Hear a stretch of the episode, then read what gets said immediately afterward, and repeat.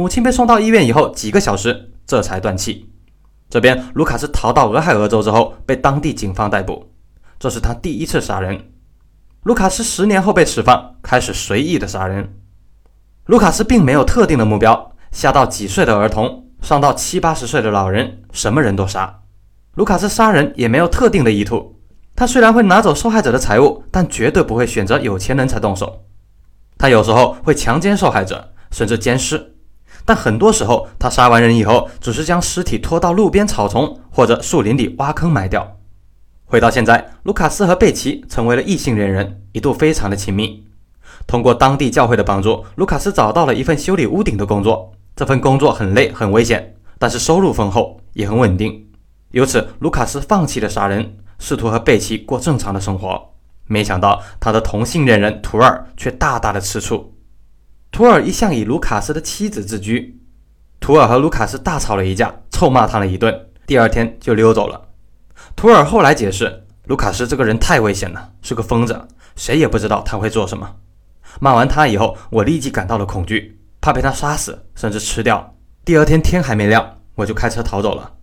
当时我想带走贝奇，又怕触怒了卢卡斯。我很了解卢卡斯，他天性喜欢杀人。就算耶稣基督复活，也不可能将他改变。贝奇跟着他，绝对没有好下场。不过那个时候，我对贝奇也很生气，觉得他抢走了卢卡斯，也就不去管他的死活了，自己走了。图尔溜走以后，隐姓埋名，躲在德州乡下的农场打工，没有继续杀人。同图尔预测的一样，卢卡斯和贝奇的这段恋爱很快就破产了。卢卡斯介绍，一天，贝奇在家里准备做晚饭，让我开车去买一些牛肉。我在路上遇到了一个单独行走的女人，我已经很久没有杀人了，当时忍不住全身颤抖，控制不住自己，我就假装允许搭车，骗这个女人上了车，然后用猎刀将她杀死。随后我把车开到了荒野，挖了个坑将她埋了。一切搞定，已经是深夜了，来不及买牛肉了，我就这样回了家。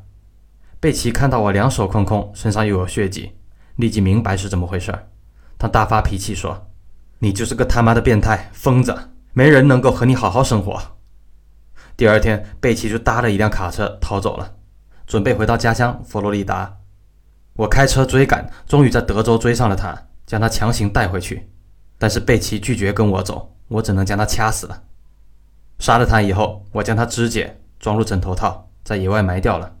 随后，卢卡斯又滔滔不绝地讲述了好几天，说了他和图尔犯下的杀人案。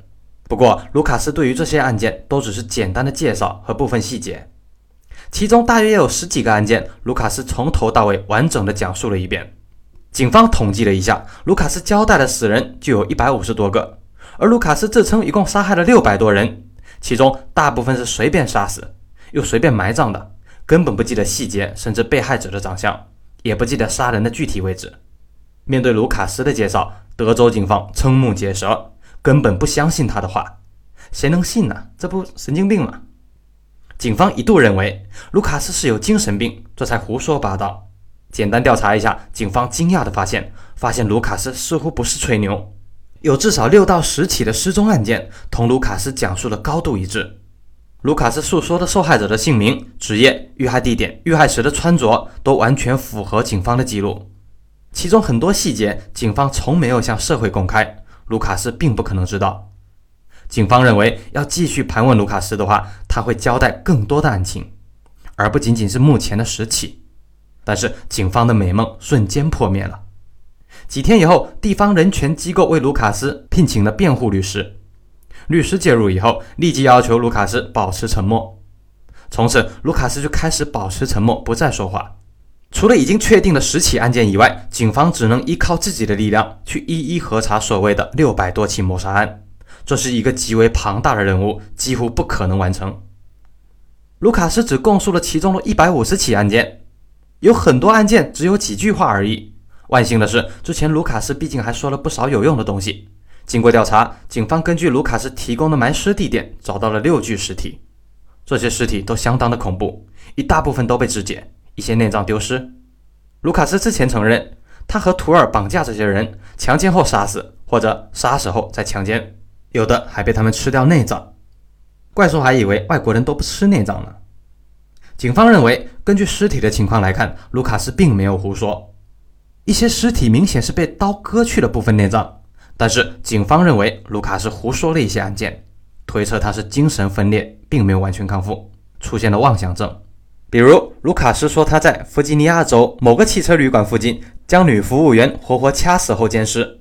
警方赶到弗吉尼亚，却发现这个女服务员仍然在这里工作，并没有死亡。在反复查看卢卡斯的照片以后，女服务员这才回想起一件事儿：多年前，她下班离开汽车旅馆时，发现瞎了一只眼睛的男人在跟踪她。女服务员向路过的两个强壮的工人求助，那个瞎眼的男人才转身离开。事后，女服务员认为这只是普通的性骚扰案件，并没有去报警。还有，卢卡斯说他第一次杀人是在十三岁。当时他试图强奸家乡一个十七岁的女孩，但女孩拼命的反抗，大声呼救。卢卡斯非常的紧张，用石头猛砸她的头部。由于出手过重，女孩很快停止呼吸。卢卡斯将女孩的尸体拖到了河边的小树林里，随后逃走。警方跑到卢卡斯的老家弗吉尼亚州蒙哥马利郡的黑堡镇去调查。这个镇很小，人口只有两万。镇上的警长告诉德州警方，卢卡斯十三岁前后几年，小镇根本没有少女失踪案件。更夸张的是，卢卡斯自称曾经和图尔去西班牙和日本旅游，期间也做过案，杀死了多个当地人。经过警方反复核查，卢卡斯根本没有去过国外，没有他的离境记录。由此，警方认为卢卡斯应该是虚构了一些、妄想的一些案件。此时，卢卡斯已经沉默，不愿意配合，依靠他的只言片语想要破案就难了。这边警方倒是迅速出击，对他的同伙加同性恋情人图尔进行通缉。没过多久，图尔被捕入狱。相比卢卡斯，图尔要狡猾得多。他不承认和卢卡斯一起杀过人，认为卢卡斯是精神病，一切都是他虚构的。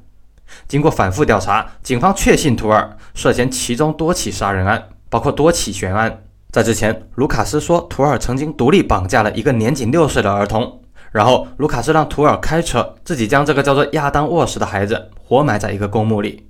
而当地确实有个叫做亚当沃什的儿童失踪，一直没有找到。卢卡斯曾说，这个孩子当天拿着一支玩具左轮手枪，手枪柄上有一个印第安酋长的头像。这个细节连孩子的父母都忘了，直到听到卢卡斯的叙述，父母才想起来家中有一支玩具手枪同时不见了。看来，图尔确实有重大的作案嫌疑。面对警方的质问，图尔曾经确认确实杀了亚当沃什，随后又坚决否认。奇怪的是，卢卡斯没多久也翻供，说图尔没有活埋亚当沃什，一切都是他胡说的。和其他案件一样，对于亚当沃什的案子，卢卡斯也只是说了部分细节，警方无法找到证据，也不能找到受害者尸体。这起案件就和无数案件一样，成为了悬案。即便如此啊，现有的证据也够卢卡斯和图尔坐一辈子牢了。卢卡斯和图尔的案件审判超过十五年，直到一九九八年三月，德克萨斯州法院才判处卢卡斯死刑。而两年前，图尔已经因肝癌死在监狱中。在图尔死后，卢卡斯才愿意开口交代了图尔犯过杀人案的整个过程，包括埋藏尸体的地点。根据卢卡斯的交代，警方在一处废弃的公墓中找到了被活埋男童亚当沃什的尸体。事实证明，卢卡斯并没有虚构一切。很多案子是真实发生过的，即便德克萨斯州是美国执行死刑最多的州，在美国素有执法最严厉的州之称，却也不会轻易处决犯人，因为卢卡斯可能存在一定的精神问题。最终，他被州长布什特赦，不用处死，变为六个终身监禁，不得假释。当时卢卡斯已经六十一岁，他是不可能活着走出监狱的。三年后，六十四岁的卢卡斯因心脏病发作死去。直到病死，卢卡斯仍然拒绝交代案件的具体情况。比如，他曾经说亲手杀死的女友贝奇。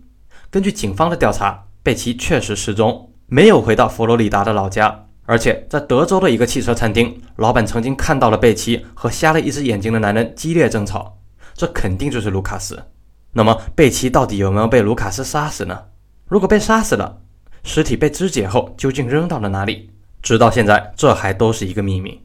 卢卡斯说自己杀了六百多个人，警方认为他应该涉嫌一百五十起杀人案，只是最终彻底确认的只有六起，数字上相差太大了。大部分美国人认为卢卡斯至少杀了一百五十个人。卢卡斯杀人事件长达十多年，对这样一个变态杀人狂来说，一年杀十个人并不算多。卢卡斯杀人以后，会将尸体拖到荒郊野岭的地方挖坑埋掉。在没有摄像头的当年，想找到这些尸体几乎不可能，除非卢卡斯自己主动交代埋尸的地点。而卢卡斯在交代了六起案件埋尸地点以后，就开始沉默不语，警方也就无可奈何了。那么，卢卡斯为什么要杀这些人呢？他自己认为这只是一种兴趣爱好，这就像你们喜欢篮球、喜欢棒球、喜欢滑雪，我喜欢杀人。每当我觉得烦闷时，我就开始四处寻找一些陌生人，将他们杀掉。这并没有什么奇怪的，只是大家的嗜好不同。一般认为，卢卡斯是美国历史上杀人最多的杀人狂。全文完。